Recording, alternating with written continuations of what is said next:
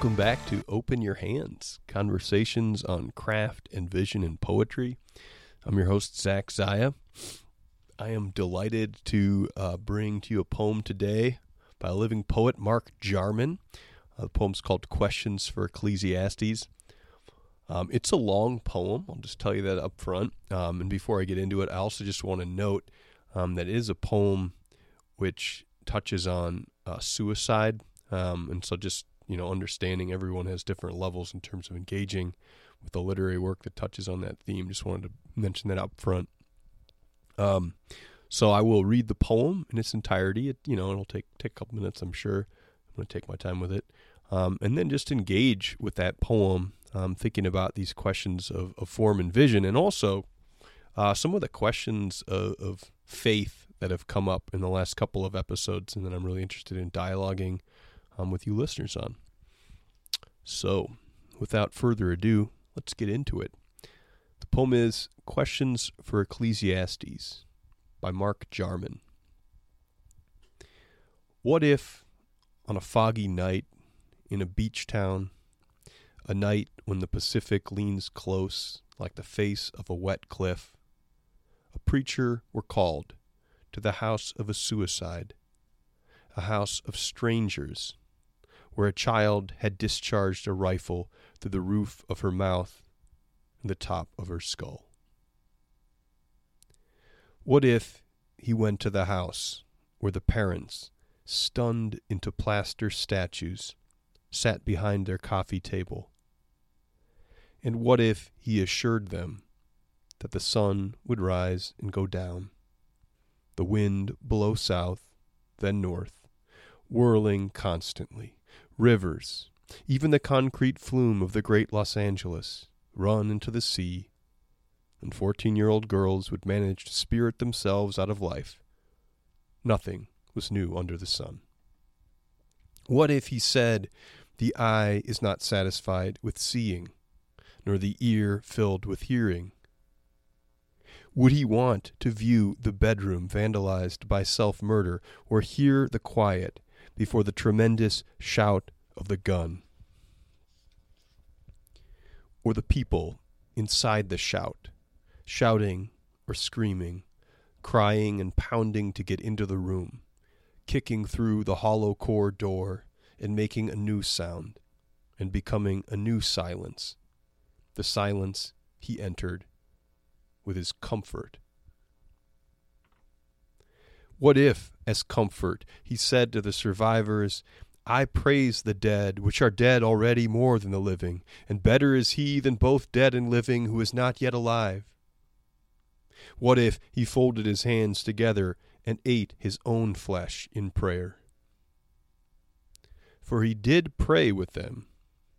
He asked them, the mother and the father, if they wished to pray, to do so in any way they felt comfortable. And the father knelt at the coffee table, and the mother turned to squeeze her eyes into a corner of the couch, and they prayed by first listening to his prayer, then clawing at his measured cadences with tears. The man cried, and curses the woman swore. What if, then, the preacher said, Be not rash with thy mouth, and let not thine heart be hasty to utter anything before God? For God is in heaven. What if the parents collected themselves then, and asked him to follow them to their daughter's room, and stood at the shattered door? The darkness of the room beyond, and the father reached in to put his hand on the light switch and asked if the comforter the preacher they were meeting for the first time in their lives would like to see the aftermath. And instead of recoiling and apologizing, he said that the dead know not anything, for the memory of them is forgotten. And while standing in the hallway, he noticed the shag carpet underfoot, like the fur of a cartoon animal, the sort that requires combing with a plastic rake, leading into the bedroom where it would have to be taken up, skinned off the concrete slab of the floor, and still he said, For love and hatred and envy are now perished, neither have the dead any more portion for ever in anything that is done under the sun. What if, as an act of mercy so acute it pierced the preacher's skull and traveled the length of his spine, the man did not make him regard the memory of his daughter as it must have filled her room, but guided the wise man, the comforter, to the front door, with his wife, with her arms crossed before her in that gesture we use to show a stranger to the door, acting out a rite of closure compelled to be social as we try to extricate ourselves by breaking off the extensions of our bodies, as raccoons gnaw their legs from traps, turning aside our gaze, letting only the numb tissue of valedictory speech ease us apart. And the preacher said, Live joyfully all the days of the life of thy vanity, for that is thy portion in this life. They all seem worse than heartless, don't they? These stark and irrelevant platitudes albeit stoical and final, oracular, stony and comfortless. But they were at the center of that night, even if they were unspoken. And what if one with only a casual connection to the tragedy remembers a man, younger than I am today, going out after dinner and returning, then sitting in the living room, drinking a cup of tea, slowly finding the strength to say he had visited these grieving strangers and spent some time with them. Still, that night exists for people I do not know in ways I do not know, though I have tried to imagine them. I remember my father going out and my father coming back. The fog, like the underskin of a broken wave, made a low ceiling that the street lights pierced and illuminated. And God, who shall bring every work into judgment with every secret thing, whether it be good or whether it be evil, who could have shared what he knew with people who needed urgently to hear it, God kept a secret.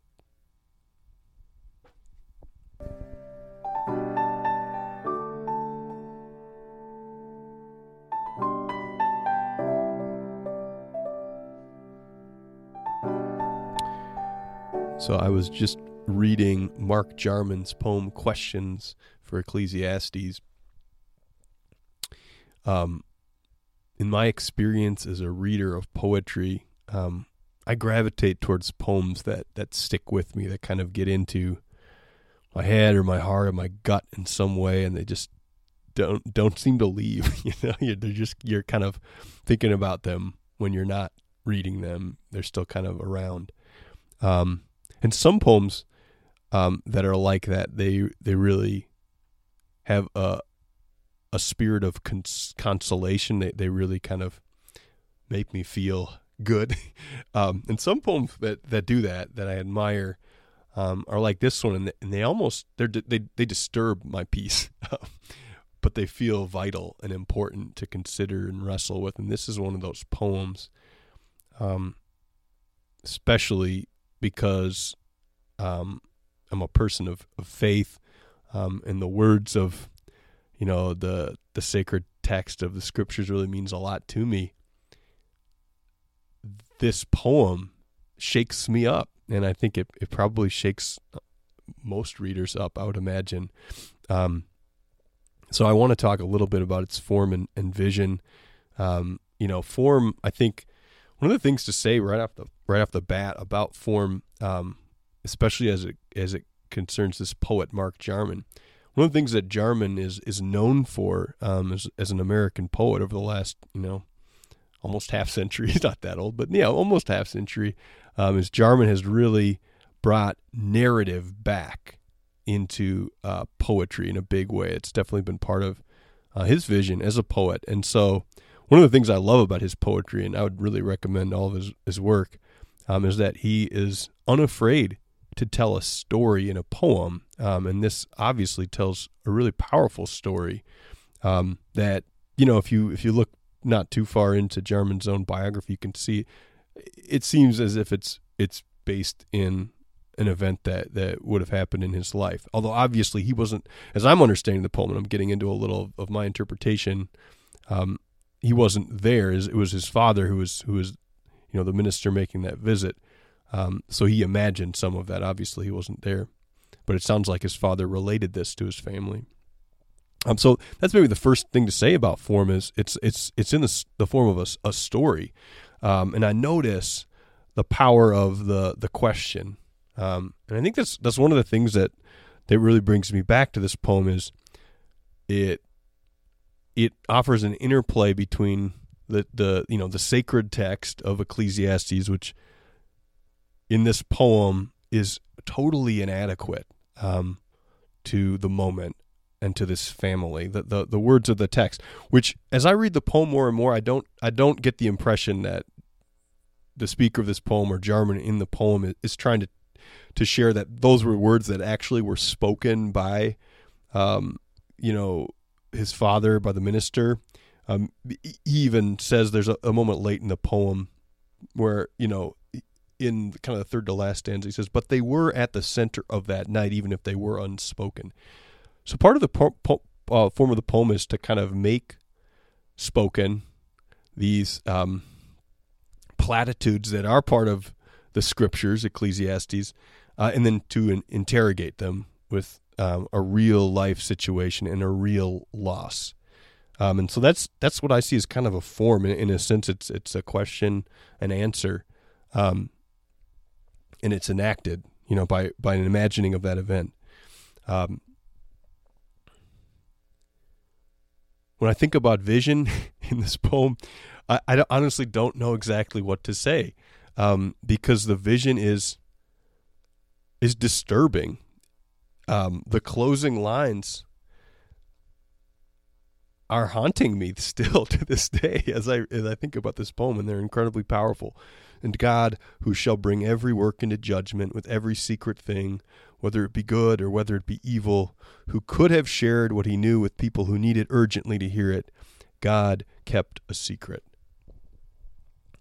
So, you know, there are those moments, like I was sharing earlier in this this podcast, in Katrina Vandenberg's poem, Suppose, there are those moments where we f- we can feel a powerful solidarity and connection um, with people, and it seems like something outside of ourselves that's kind of binding us to each other.